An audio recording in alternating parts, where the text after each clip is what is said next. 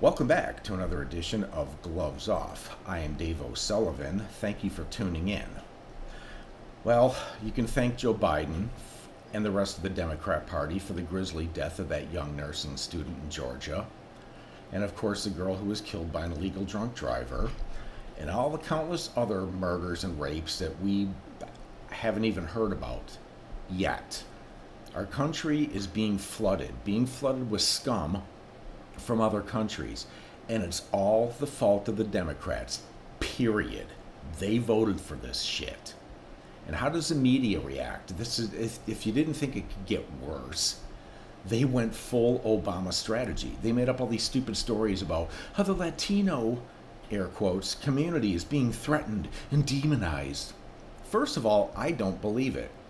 And if a handful of assholes did blame an entire community or make threats or use ethnic slurs towards them, then shame on them. But this is the strategy they use. It's called the old okey doke maneuver.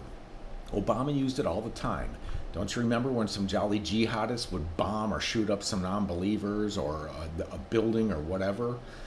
And then here he comes up. Oh, let's, let's not jump to conclusions about our Muslim neighbors. It, F you. And F the Democrats. It's it's the whole protect the pets. Ah, protect the pets, protect the pets. so because our border is open wide, because Joe freaking Biden used his freaking power to knock down what Trump had up, the obvious happened. Of course, you're letting in scumbags and rapists and murderers, and guess what's happening? People are getting murdered and raped. Raped. And now the left has to run run cover and protect the murderers, just like they did with the Islamic terrorists. I don't get it. How do these pieces of shit live with themselves? How does the media sleep at night, knowing they're defending human garbage? I'll tell you why. It's because they are human garbage, period. And it's just going to get worse. And I wish I had better news for you, but I guess the silver lining was Trump had a good week. Two rallies in one day yesterday won a bunch of states, and it's just showing that everybody is sick and tired of this bullshit. Everybody.